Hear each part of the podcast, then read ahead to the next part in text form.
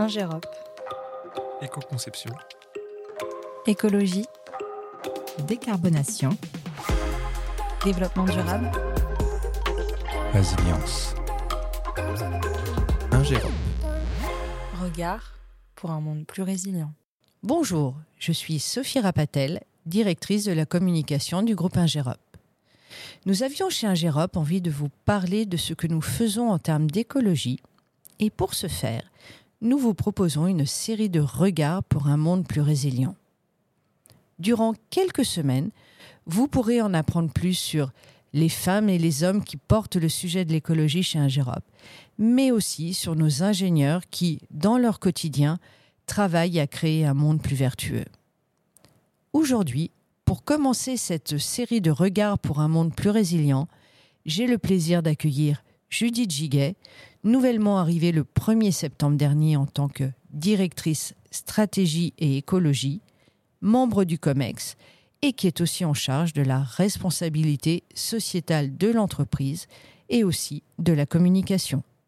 Bonjour Judith. Bonjour Sophie. Alors, pour ce regard pour un monde plus résilient, j'aimerais Judith que tu nous dises quel regard portes-tu sur un Gérop tu as été pendant trois ans une de nos administratrices et aujourd'hui tu es parmi nous.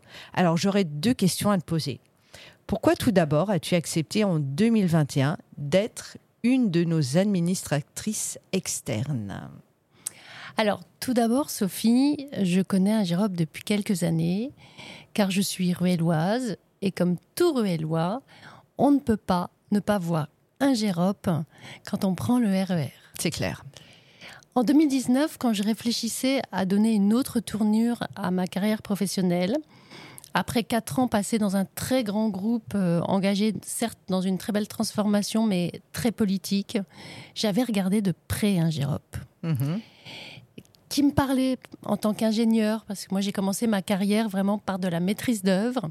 Alors, maîtrise d'œuvre publique, parce que j'étais au service de l'État, mais en électrification rurale et aussi en aménagement de rivières. Et puis la vie à ce moment-là m'a proposé autre chose.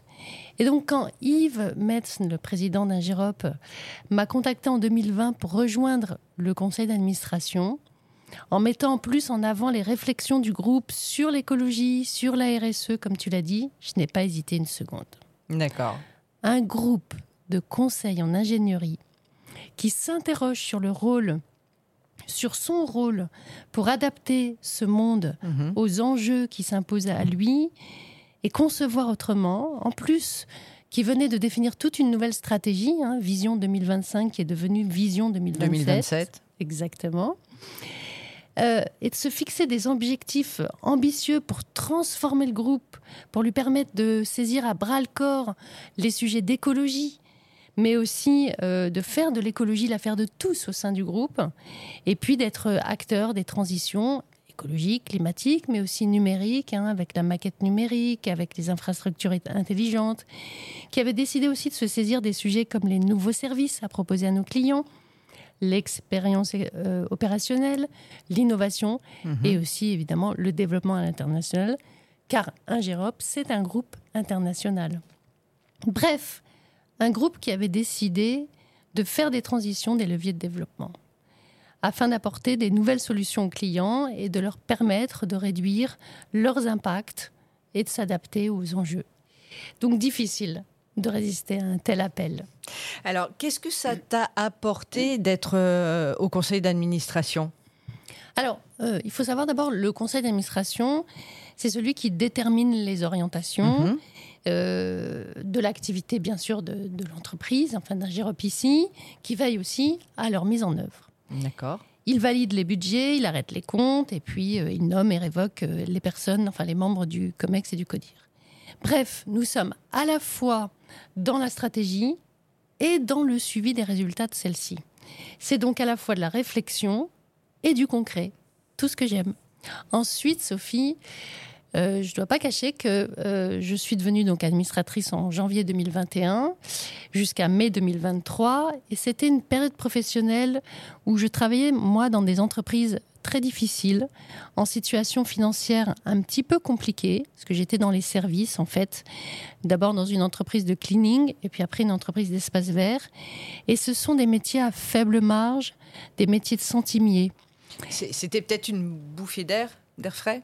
C'était exactement ça. Parce que d'être dans un quotidien avec des missions euh, voilà, difficiles euh, et, des situations financières assez compliquées, venir aux séances du conseil d'administration d'un GEROP, c'était comme tu l'as dit. Une, bouffée d'air frais. Une bouffée d'air frais. Parce que de voir qu'il est possible de conduire une entreprise dans le temps long, mhm. avec un cap partagé, de disposer en plus des moyens de son ambition, de découvrir la dynamique de la croissance organique, ce que je ne connaissais pas, et de la croissance externe, de découvrir la diversité des projets, des sujets traités et des activités, voir comme euh, l'ingénierie, le conseil en ingénierie a un rôle pivot mhm. dans le monde que nous avons à adapter, à inventer, à penser autrement, bref, à concevoir autrement, pour que ce monde devienne sobre et résilient c'était quand même, euh, j'ose le dire, magique.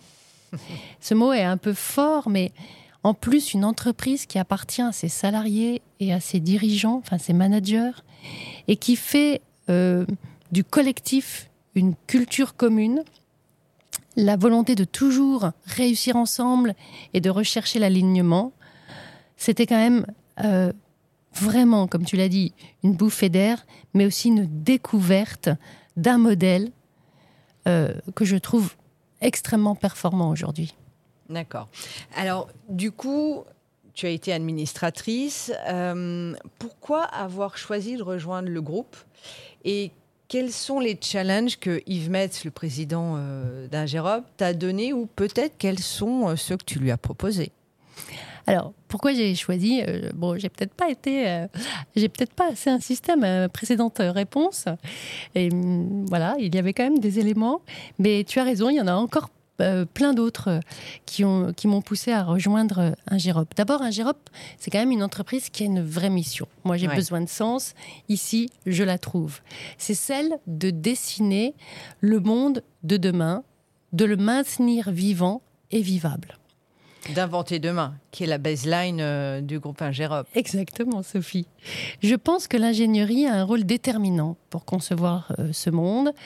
Euh, surtout d'être là pour, pour les clients qui sont quand même démunis hein, face à tous les défis à relever, qui sont en recherche de celui qui les accompagnera pour mettre au point des solutions qui répondront à tous les enjeux et à penser en fait 360 avec les dimensions climatiques, écologiques, numériques, démographiques, etc. Donc déjà, une mission.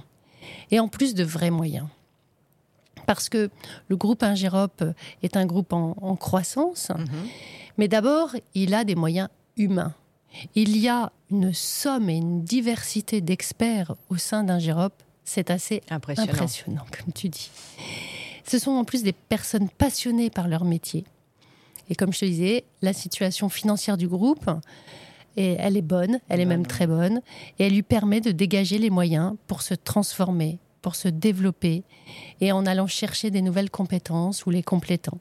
Donc une vraie mission, de vrais moyens, et en plus, Sophie, cerise sur le gâteau, une vraie culture ancrée et partagée. Un Gérop, je l'ai dit, c'est ce que j'avais perçu au conseil d'administration, c'est la culture du collectif, mais c'est aussi la culture de la transversalité et de la liberté. C'est une des valeurs du groupe. Du groupe. Il est souvent dit, euh, oui, euh, les entreprises affichent euh, les valeurs et puis après ont des fonctionnements et des comportements bien éloignés de celles-ci. Eh bien, chez Ingérop, c'est tout le contraire. Alors, certes, elles sont écrites, mais elles ne sont pas du tout portées comme un étendard. Et pourtant, elles sont largement incarnées par l'ensemble des salariés et ça se traduit même dans les fonctionnements d'un GEROP. Si je prends par exemple la, valeur liberté, eh bien cette valeur, qui est en plus la plus différenciante, hein, parce qu'il n'y a quand même pas beaucoup d'entreprises qui affichent la liberté. Ouais. Eh bien, euh, cette valeur, elle est un élément structurant de la culture d'Ingérop. Ça va être la liberté d'agir, d'entreprendre, de lancer, de tester des idées, de prendre des initiatives. Ça, je le constate depuis que je suis maintenant à plein temps dans le groupe, tous les jours. C'est aussi la liberté de rejoindre des démarches transversales, des projets en dehors de son unité, de sa filiale. C'est aussi la liberté d'organiser les entités et les politiques managériales en leur sein, avec une décentralisation assez marquée, une responsabilité assumée. Et toutes ces expressions de la liberté, en plus, évidemment, ça encourage le foisonnement, ça encourage la créativité, l'innovation. Et donc, c'est cet ensemble, tu vois, Sophie. Euh, des, qui t'ont donné envie. Ah oui, qui m'ont donné envie, une mission, des moyens, une culture. Et donc, cette entreprise, bah, elle est quand même assez unique. Et c'était évidemment très motivant de la rejoindre. Alors, ça, je réponds à la première partie de question. Hein. Je suis trop bavarde, je suis désolée. C'est pas grave. Alors, qu'est-ce que Yves Metz m'a proposé euh, en rejoignant ce groupe? En fait, comme je te l'ai dit, le, groupe voulait, euh, veut accélérer, Yves, le COMEX, ils veulent accélérer la transformation d'Ingérop en commençant par les sujets d'écologie. Alors, c'est pas nouveau, hein, puisque dans la stratégie euh, définie en 2020, ils avaient vraiment mis en avant le sujet de l'écologie, notamment avec l'action euh, et tout ce qu'a entrepris François Lacroix. Notre directeur scientifique et technique, oui. Oui, tout à mhm. fait. Euh, qui a porté vraiment en avant les sujets de l'environnement, pour faire de l'écologie l'affaire de tous, avec des actions majeures comme la création évidemment de, de la enfin, du poste de responsable développement durable du groupe. Avec Coralie Balaire, oui. Coralie, exactement. Mais aussi en structurant la direction scientifique et technique sur les mhm. sujets d'environnement. Bref, euh, ce que voulait Yves et le COMEX, c'est aller encore plus loin. Donc, euh, euh, nous réfléchissons, et c'est dans ma feuille de route, à une organisation qui viendra renforcer encore plus notre positionnement sur les sujets, qui viendra renforcer notre expertise mhm. au sein d'un GEROP. Parce qu'il faut savoir que le groupe compte déjà plus de 200 experts entièrement dédiés au sujet d'environnement. Il y a une vraie expertise et elle est présente dans toutes euh, les activités. Peut-être un peu méconnue. Exactement, Sophie.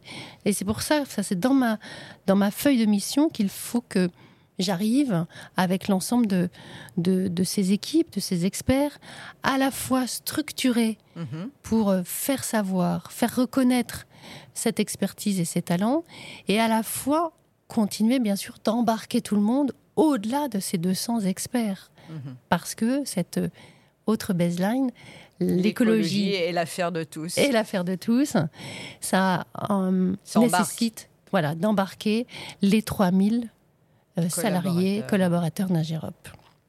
Donc il y a évidemment euh, cette première partie. Alors il faut dire, Sophie, j'ai pas beaucoup parlé de moi, mais l'écologie, c'est un axe structurant depuis toute ma, voilà, toute ma vie, mhm. même avant qu'elle soit professionnelle.